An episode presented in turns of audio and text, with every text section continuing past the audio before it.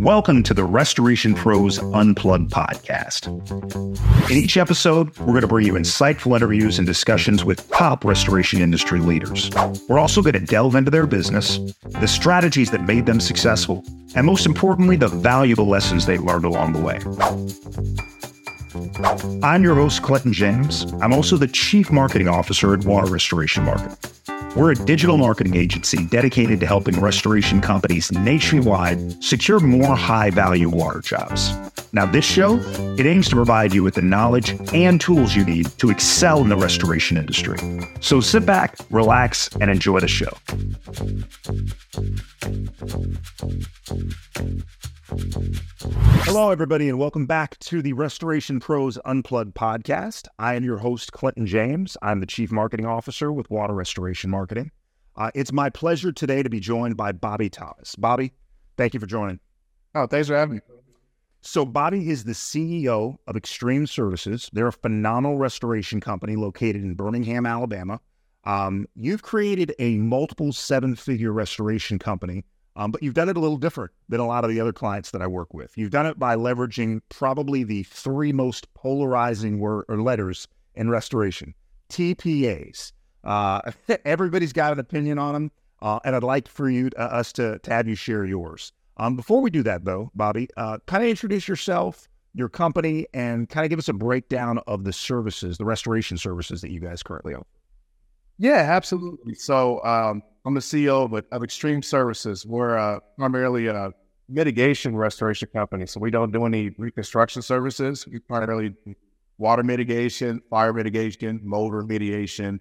Uh, we also offer other services such as air duct cleaning, carpet cleaning, and things of that nature as well. That's kind of what our our core service, you know, line would be in, in our company.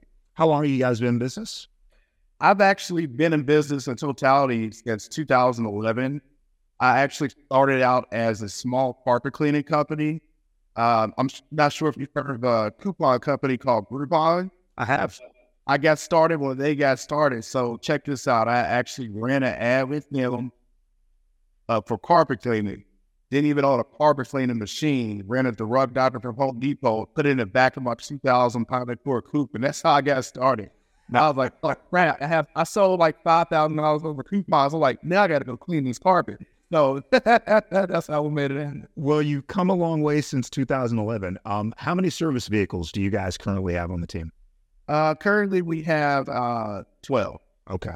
And how many water restoration jobs, specifically the water mitigation, would you guess that you guys are averaging on a monthly basis? On a monthly basis, because, you know, we operate in Birmingham and in Memphis, Tennessee. Um, so I want to say between the two markets, we average anywhere between uh, 80 to 100 jobs every single one. Awesome. Um, now, let's go before the Honda Civic and the carpet cleaning. Um, what were you doing professionally before that? Believe it or not, man, I actually used to work for uh, Marriott Corporation up in Washington, D.C. Okay. Uh, I was, Kelm actually was an assistant director of finance for Marriott. So, um, you know, having the ability to have the customer service and the ability to serve others, you know, has served me greatly in my company because that's something that we see sometimes in restoration companies. You have just the average contractor coming to the table, but you don't necessarily have that customer service side of it, you know, to where you get that best, you know, the best touch with the customer, uh, being able to give the, the best presentation you possibly can. Makes sense. Um, so you made the leap into doing carpet cleaning initially. What made you pivot and change course and start adding restoration services? You know, be honest with you, when we started doing carpet cleaning, carpet cleaning was okay, but you know, I was the struggling carpet cleaner. Uh, you know, we would do online marketing, we would get jobs in, and we even got a few commercial accounts. But I've never seemed to be able to get over the hump financially where I wanted to be with carpet cleaning. And that's when I started looking into different avenues of how can we make more money? How can we generate more revenue? How can I get into a higher ticket item job versus carpet cleaning? You know, if you're doing uh, a three hundred dollar job in, in carpet cleaning, you know that's like the holy grail in, in carpet cleaning versus in mitigation restoration. You're able to do only twenty five hundred between twenty five hundred and five hundred is your average water damage ticket. Now, um, when did you actually start doing water mitigation? Water mitigation, we went 100% in 2018. Okay. Now, I don't know. Some states require IICRC certification, some states do not. You operate in both Tennessee and in Alabama. Do those require uh, IICRC certification? Well, it's not necessarily the state requires them. Okay. Insurance companies require it. Okay. So regardless in what, what, what state, you know, if you're in Alabama, Tennessee, Georgia, uh, if you're working with any major insurance carrier on a TPA program, uh, you need to have, you know, a WRT, uh, ASD, and in some cases, depending on the carrier, even AMRT certification. Okay. All right. Now, um, going from carpet cleaning now to multiple seven figures in restoration business, there's a bunch of different ways to do that, right? Um, I own an agency that focuses on digital marketing. So we help our restoration companies get in front of homeowners, business owners that have some kind of emergency water damage going on at the time. And we do that through Google, right? Running paid ads.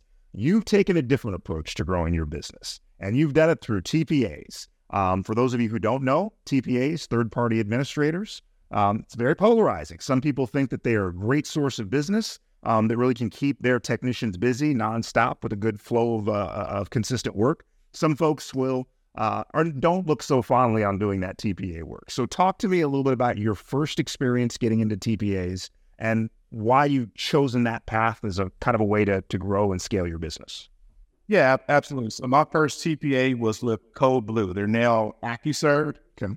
Uh, my initial experience with them was what the heck did I just do? Let's just be honest with you. Uh, you, know, you go do a water mitigation job. You know, you write the estimate. The estimate is five thousand dollars. It goes to AccuServe, and your invoice is fifteen hundred dollars. And you're wondering why is that invoice fifteen hundred dollars? And I know we did the work. So what I didn't know when I first got started was AccuServe has a pricing system unique to themselves, unlike other TPAs, versus where it's just a percentage. And that my price point was not where it needed to be at. So they actually got a much larger cut of the invoice than what they should have gotten, in my opinion.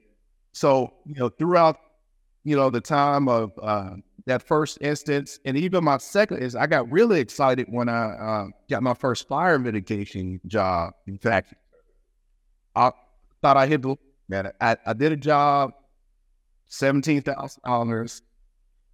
Quickly became public. Invoice got knocked down to seven thousand dollars. I'm like, what in the world? you know. well, these, are the these are the real mis. Well, I don't want to say misconceptions because they were accurate in this case. Right. These are some of the challenges that restoration companies face when they're trying to make the decision whether they want to go the TPA path. So, for those who don't aren't really familiar with TPAs, kind of talk about their role and what they do uh, working with uh, with the homeowners and the insurance companies themselves. Yeah, absolutely. So TPAs, as, as you said before, are third party administrators. So what the TPAs do, they have relationships with the insurance carriers, whether it's Allstate, Morgan, State Farm, so forth, and so on.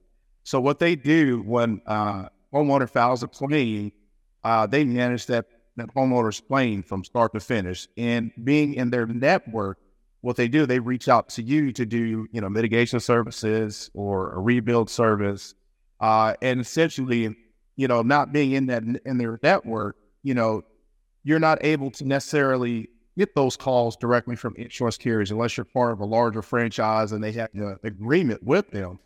So the advantage of TPAs is being able to be in their network and being a small fish in the industry, not being in a major franchise, you're able to essentially go head to head uh, with, the larger names uh, and, and, operate on the same playing field. You know, don't get me wrong, TPAs, they've been good to me.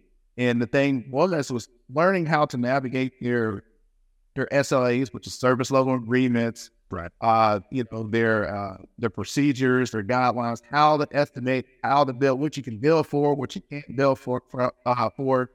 Uh, that was the essential part for me to be able to win at it, was to learn their game. Now, was that through through trial and error, or did you take specific courses, or how, how did you kind of crack the code? So essentially, it, it, was trial and error, and then going back in and reading what the insurance carriers' guidelines are. I So okay. once you understand what their guidelines are, you can you it specifically states what you can and can't bill for, and you can sit, say I'm doing a job. So all right, I know I can bill for this. I know I have to get approval for, you know, an air filtration device or I need to get approval to remove cabinets, which is what a lot of contractors think they can do, especially going through IICRC courses, is, you know, you add, you know, the the shell, the lid and all that, the verbiage, and you thinking you're doing the right thing. It's a little different when you come into when it comes to the carrier. It's about working with them, not looking at them as the enemy, but becoming a partner with them and give them a heads up. So you got to think about it. If you're a customer with the insurance company and you're working with the insurance company, it's just they just want to know what's going on, you know. So you call whatever their hotline is. I need to remove eight linear feet of cabinets or whatever the case is. It's just giving them a heads up so that they know, all right, we have to replace cabinets, and they can look at their policy to make sure that the coverage limits and levels are there. So there's a little bit more communication between you and the TPA than it would be if you just walked into a homeowner's house, started doing the restoration work, did an Xactimate estimate, and sent it off to the insurance company there. Absolutely. Absolutely. Um, how many different TPAs is Extreme Services part of right now? So we're a part of three. We're part of AccuServe, Alacrity, and Lions Bridge. We've actually done all of them. In Sedgwick, we've done Contractor Connection. Uh, but in my personal opinion, uh, my top, you know, in in, the numeric order, uh, number one is uh, Alacrity, number two is Lions Bridge, and number three would be Act. Okay. Um, are there any TPAs out there? We don't want to badmouth anybody, but are there TPAs out there that a new restoration company or a restoration company getting into TPAs for the first time should probably avoid to make sure that they're maximizing their margins? Well, you know what?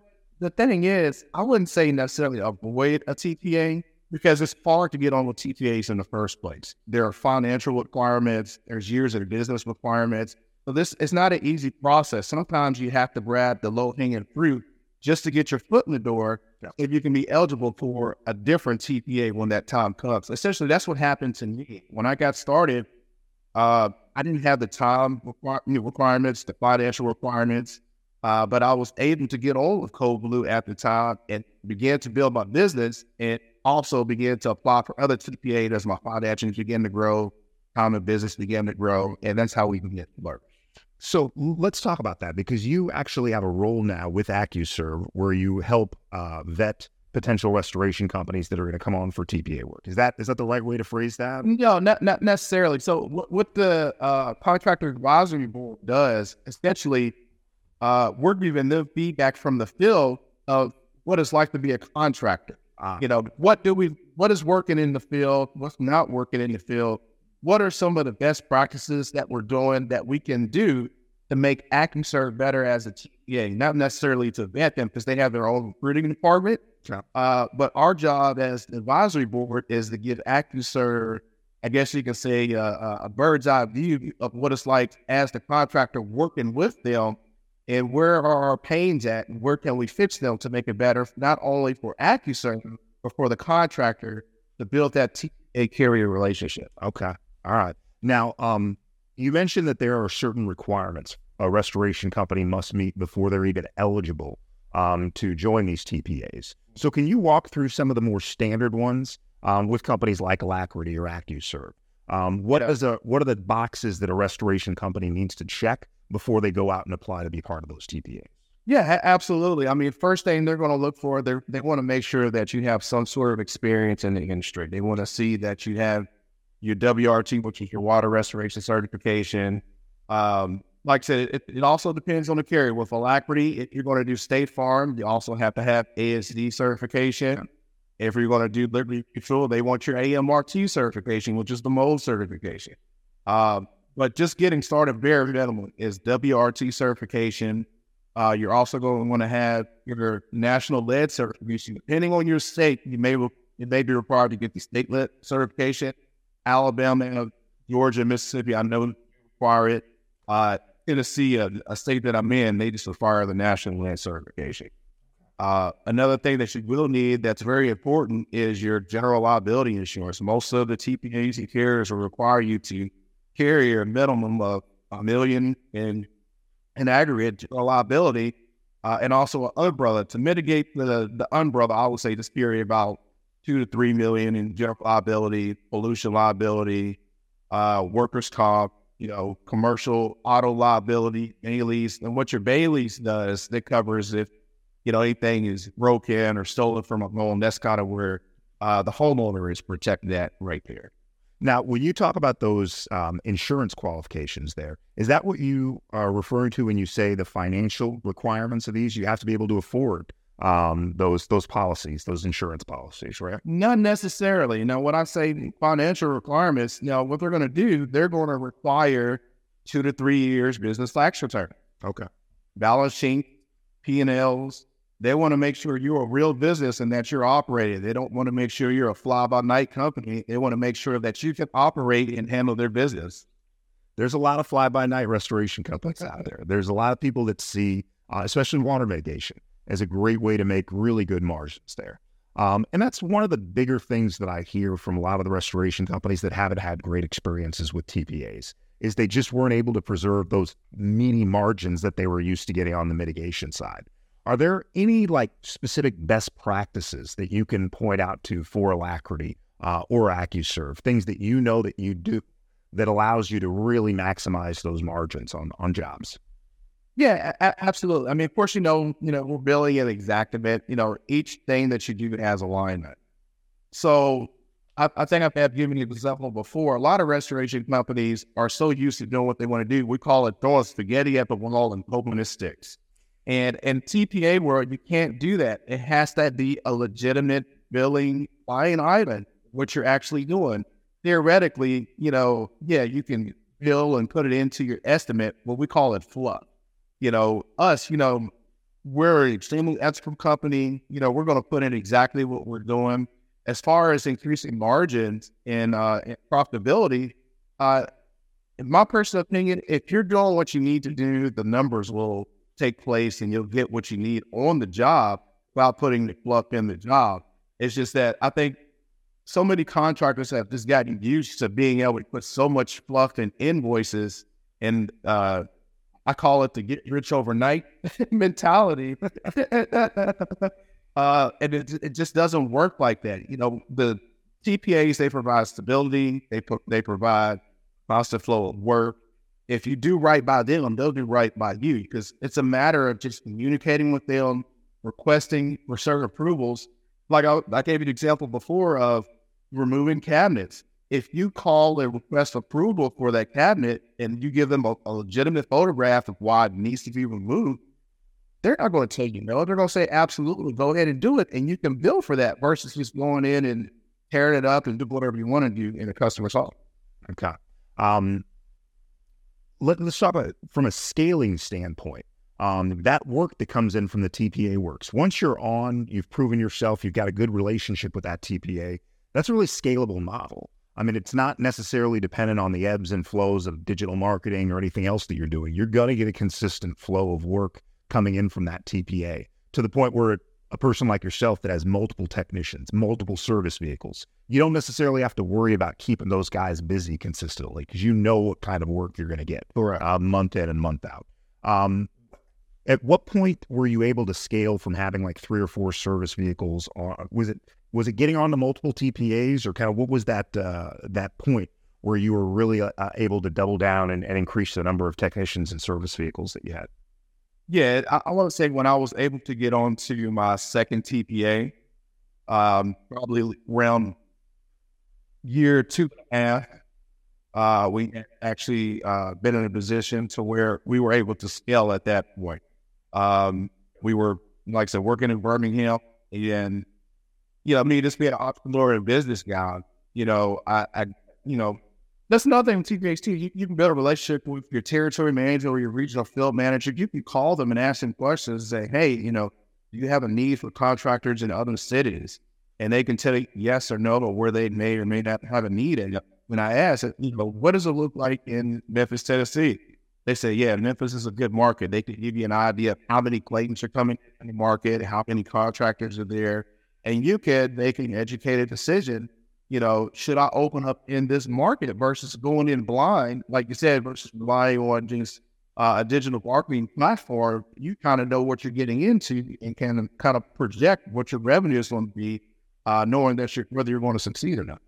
I, I think it's um, uh, well, I would never tell anyone not to pursue digital marketing. Obviously, Right. I have an agency, and that's what we do. Um, I- I think having multiple uh, sources of jobs, multiple ways that the phones are ringing for restoration companies. ideal. Um, and now that I have a better understanding and talking through talking through with you what it's like working with these TPAs, I don't think it's a bad option, really. Um, I, I remember first getting into restoration five, six years ago. Uh, a lot of the old school restoration company owners, they're they would tell me, "Hey, these TPA companies they cap everything. They really limit how much stuff you can actually bill for, uh, and then they take a huge percentage off the top." Um, and kind of finding out that percentage could be anywhere from five percent to twelve percent, depending on the TPA. Um, is that kind of the, the the the realm in which you see? Well, yeah, I mean, on average, you're about five, six percent on, on average for most TPAs. Like I said, AccuServe's pricing is unique to them. Um, but once you learn how to navigate their pricing, you can get their pricing closer to about you know six to five percent as well too. Okay. It's just a matter of their pricing system. It's not. It's something that I still don't understand uh, with hundred percent expertise, but I know how to manipulate it to work in my favor. Okay. Uh, and at the end of the day, no matter what marketing you're doing to generate, you know, call flow, there's still a percentage of that job that's actually, you know, being used to generate that phone call or generate that lead. So this is just a consistent flow of work. You know what you're going to get. You know what you can bill. Uh, and as long as those lines of communication are really open with the TPA, you should be able to get, you know, very equal margins to any other work that you're doing. Yeah, a- absolutely. Just like you said, you hit the nail on the head. You know, whether you're doing digital marketing or TPA, there's going to be an expense there to acquire a new customer. So if you get it from the TPA side or TPA side, or if you're doing it from the digital marketing side, there's going to be some type of cost incurred there uh, to get business. You know, you know the old saying, it takes money to make money, right? So you know, there, there's there's some type of investment that needs to be made there. So a lot of the restoration company owners that I talk to are owner operators. Mhm. Um, they are not only the owner of the business, but they answer the phone calls. They sometimes will go out on site visits. They'll be arguing with adjusters. Seems like you kind of removed yourself from the day to day operations of your business, and now we're focused on actually growing the business from a CEO level. Can you talk a little bit about that transition that you made from being an owner operator to now being the CEO of a very successful restoration company? Yeah, a- absolutely. And a lot of people struggle with this. I did too. And be honest with you, it's solely a mindset shift because oftentimes, as an owner operator, as I once was, uh, you think that if you don't do it, it's not going to be done right. You know, you have to mentally change your mindset to able to be in a position to where you're in the people business. And us as people, none of us are perfect. We're all going to make mistakes. Nothing's going to be 100% right. And once you are able to make that shift in your mind, you really can begin to grow your company. And that I struggle with that. I mean, be honest with you, I still struggle with it a little bit today. But but it, but it's a shift that I was able to make.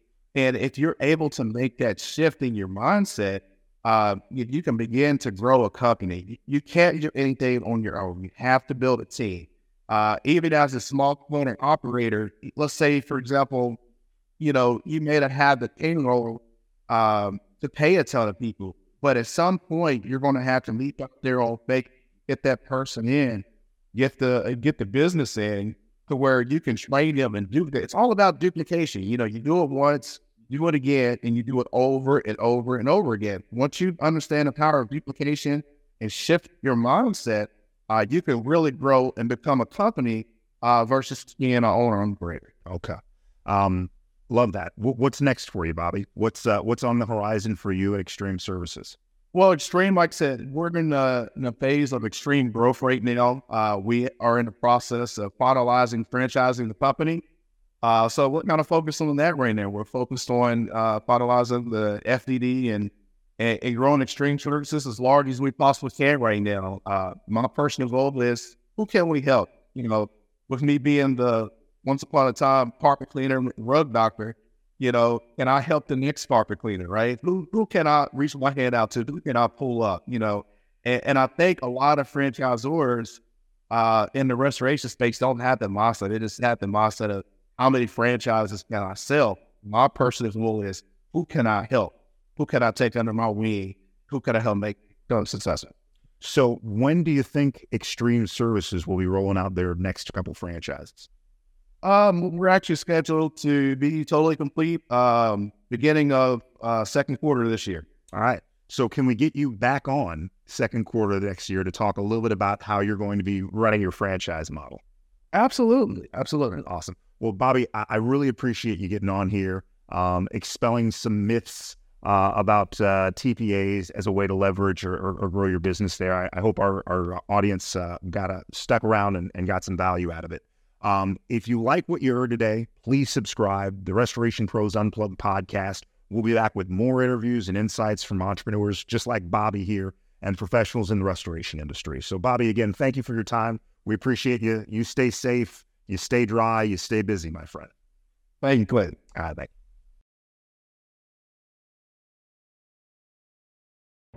Thank you for listening to the Restoration Pros Unplugged podcast.